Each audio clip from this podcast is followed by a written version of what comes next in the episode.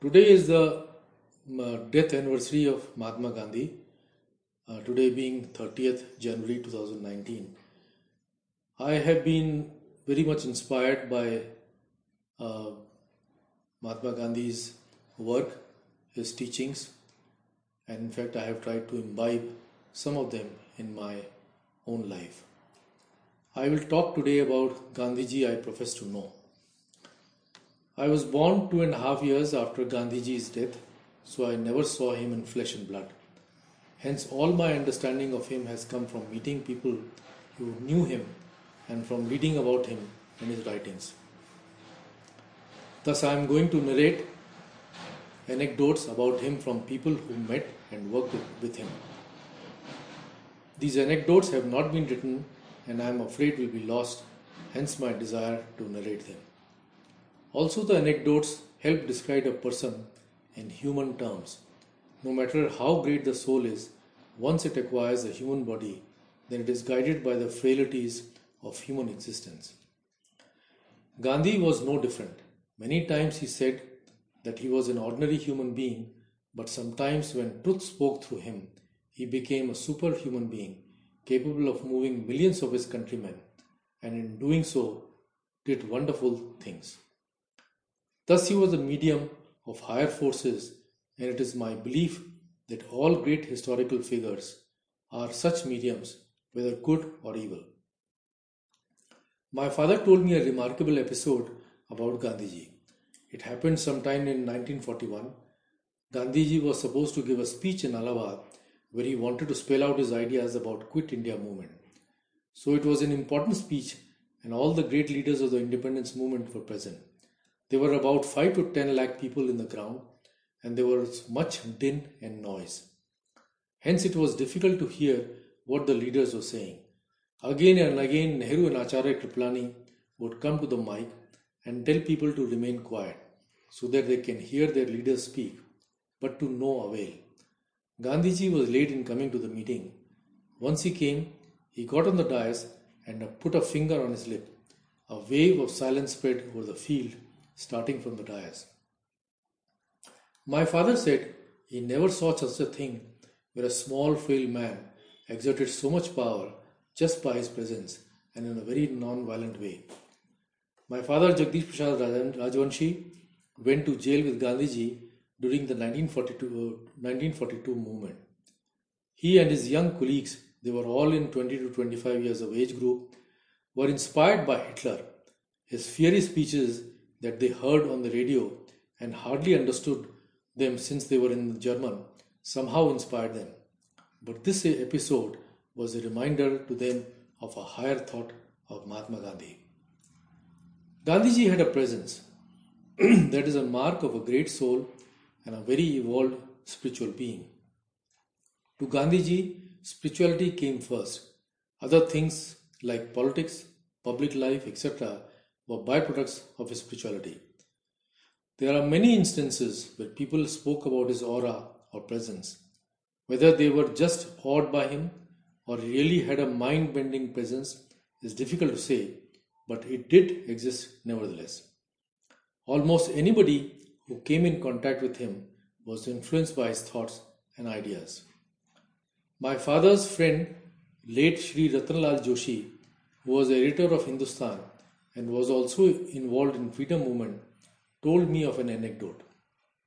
A well-known writer from Allahabad, who was also a friend of Shri Joshi, used to write about Gandhiji's sexual experiments in a very derogatory manner. He thought that Gandhi was a sexual pervert and had gone senile. Gandhiji apparently wanted to meet him and discuss with him the issue. So a message was sent through Ratnalal Joshi that he should come and meet Gandhiji about it. The writer was thrilled and he prepared a 4-page questionnaire about Gandhi's sexual experiments. Both he and Shri Joshi went to see Gandhiji. He asked the writer about his family, what his children were doing, and told him that since he was such a good writer, instead of writing about his sexual experiments, he should focus on good things and write about Raja Harishchandra, someone that the writer used to hate and thought that it was another of Gandhi's fads to talk all the time about Harishchandra. All the interview time, about 45 minutes, was taken up in this chit-chat. After the interview, Shri Joshi asked him why he did not ask those questions. The writer said that he could not get the courage to ask them. A similar story was told to me by Lavanam. At a time when I wrote that article almost 6-7 years ago, he was an 81-year-old Gandhian who was forced to join Sevagram Ashram in Vardha when he was 16 years of age. His parents, Gora and Saraswati Gora, a great social reformer couple and atheist, were followers of Gandhi and lived in Sevagram. They decided to yank Lavanam out of the school and give him Nai Talim, or new education, and which was based on Gandhiji's concept of imparting education through manual work and handicrafts. In 1996, I was invited to attend a conference entitled Mahatma Gandhi's Relevance for 21st Century.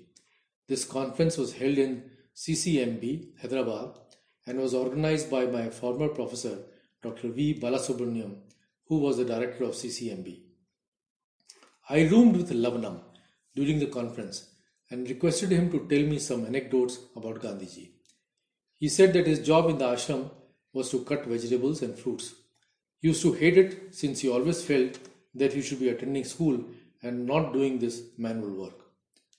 Every day Gandhiji would pass him on his way to his bath after his massage. He did not say anything to him but used to smile. This went for almost a month. One day while going to his bath, Gandhiji asked Lavanam what he was doing. Being a young, impetuous boy who was already peeved with this type of work, he replied, "Don't you see what I am doing?" Gandhiji said, "Yes, I can see that. But have you tasted the fruits to see whether they are sweet or good?" Lavanam replied indignantly, "How can I taste them? They will become jhuta as they are for the ashram." Gandhi said, "If I were in your place, I would taste them, and since nobody is watching, it does not matter." Lavanam told him that this is untruthful and not correct, to which Gandhi replied, "You, a 16-year-old, want to teach me, the pujari of truth, about what is correct and incorrect?" And then he had a hearty laugh. Lavanam said that in those few minutes of exchange, Gandhi came to his level and put him at ease and became a great friend. Though a great camaraderie developed between Lavanam and Gandhi, Lavanam said that living in a Sevagram Ashram was a mind-bending exercise. It was impossible to think critically and straight. Such was the power of thought of Gandhi. Shri B.B. Vora, who was like an uncle to me and retired as chairman of Advisory Board of Energy, Government of India, during Rajiv Gandhi's time, told me of another anecdote. In January 1948, he and his young friends came to Delhi from Punjab, since they wanted to see Gandhi, as it was rumored that he may die any day, since there have been many attempts on his life.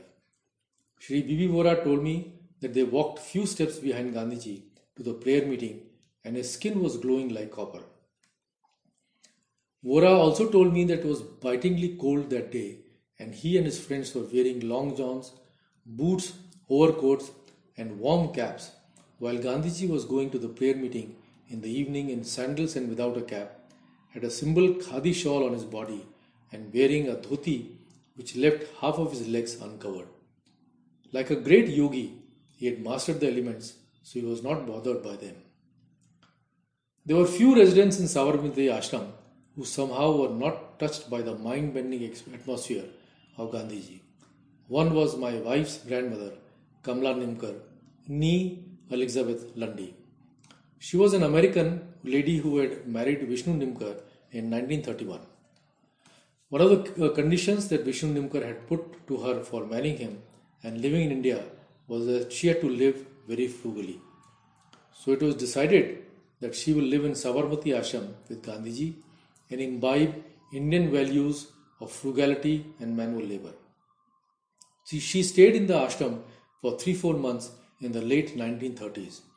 Elizabeth Lundy was the only other white woman besides Meera Behen, who was Madeleine Slade from England, in Sabarmati Ashram.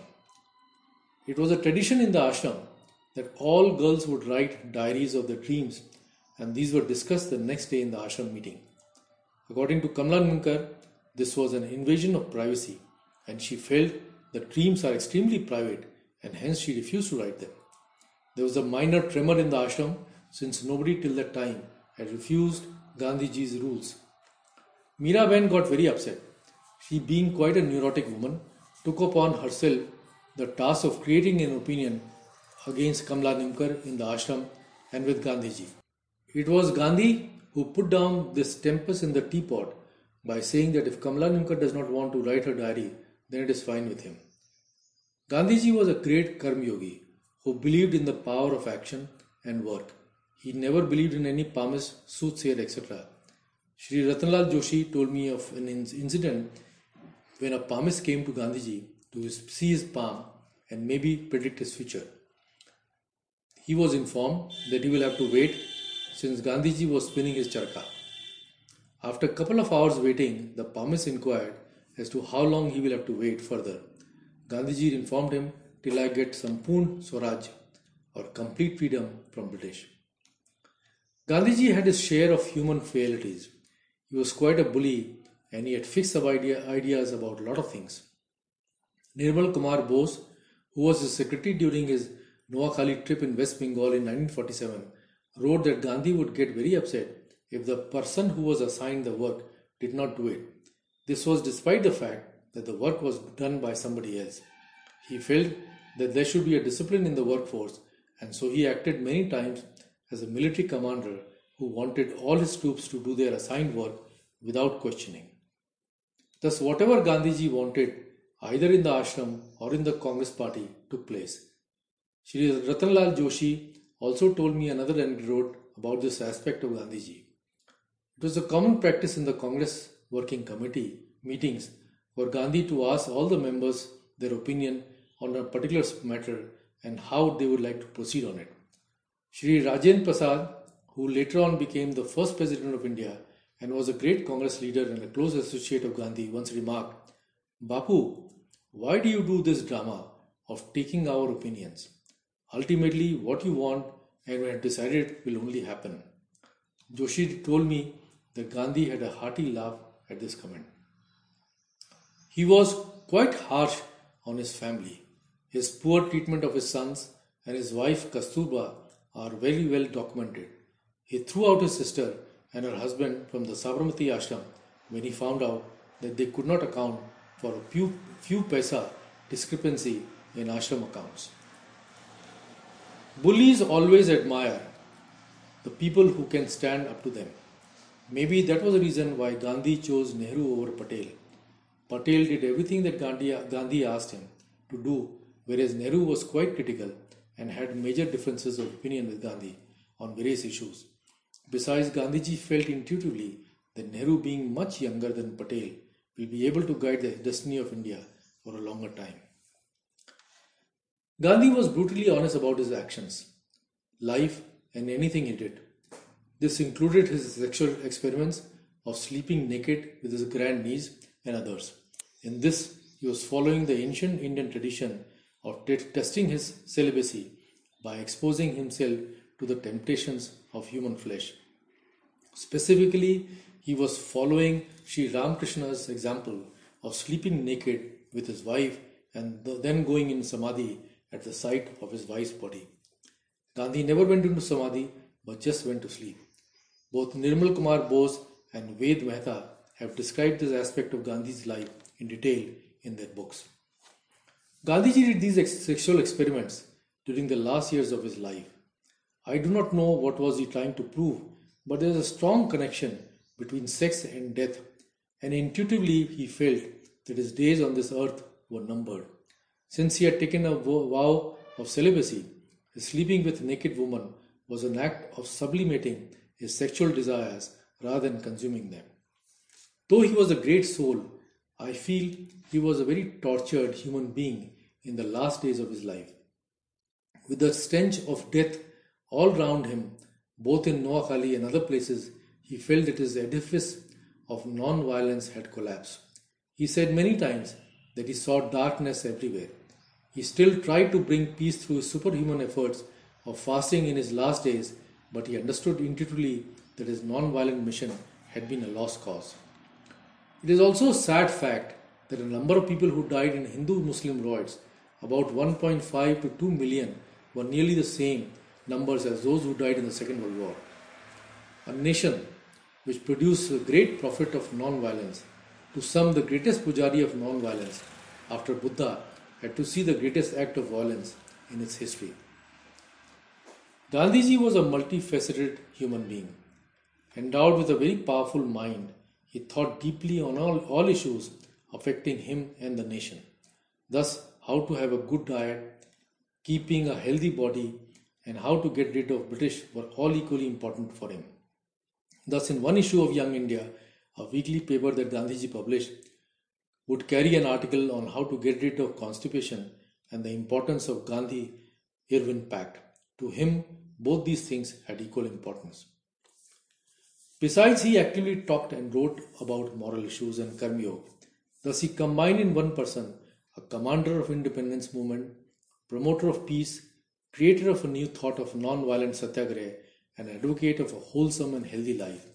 To my mind, the only other person who combined all these qualities was Prophet Muhammad in 6th century AD. Because of this multifaceted personality of Gandhi, none of his followers became his true disciples. They could only follow one aspect of his personality. For example, Vinoba Bhave was his spiritual disciple, Morarji Desai his disciple for naturopathy, J.C. Kumarappa was disciple for rural development, etc. Nehru never believed in any of his philosophies and was a rebel. Gandhiji was far ahead of his times. His 1930 Round Table Conference speech in London is a masterpiece on the issue of North-South cooperation. He talked about Commonwealth of Britain and independent India and said that the combined economies of these countries can help the world. Similarly, he showed the way for sustainable development by his own example of living simply and producing a highest quality of thought. His intuitive thinking of self-sufficient and sustainable rural economy is an idea in vogue and which he propagated and wrote about in 1920s. I think his ideas on sustainability are more relevant today than any time before. In 2002, I spent almost half a day in Sabarmati Ashram, looking at the architecture of the ashram and also spending some quiet time in the library trying to understand why Gandhiji chose this place. The ashram situated on the banks of Shankan and polluted Sabarmati Ashram was desolate and quite hot. But the old photographs that I saw in the library showed that it was full of trees, and with cool breeze coming over the full Sabarmati river must have been a very pleasant place to live even without electricity. I think Gandhiji was quite a clever person who chose places which had pleasant surroundings so he could live with minimum external energy inputs like electricity for fans, etc. Gandhiji's greatest asset was that he carried every Indian with him. That is a hallmark of a great leader. There were other great leaders in the last century like Mao, Hitler, Stalin and others, but they led their countrymen with force and fear. Gandhi led Indians by love and higher thought, and that is a mark of a great soul. At the time of his death, almost the whole country mourned. My mother, who had never met Gandhiji, told me that there was no food cooked in the house on that day, since everybody felt that a close member of the family had died. In millions of homes throughout India, similar grief was witnessed on that day. That could only happen because every Indian identified with Gandhiji as one of their own, a mark of a great and noble soul, almost bordering on divine. The ultimate tribute to him was given by his rebel heir, Jawaharlal Nehru, when he said, "The light has gone out of our lives and there is darkness everywhere. For the light that shone in this country was no ordinary light, and 1,000 years later that a light will be seen in this country and the world will see it and will give solace to innumerable hearts."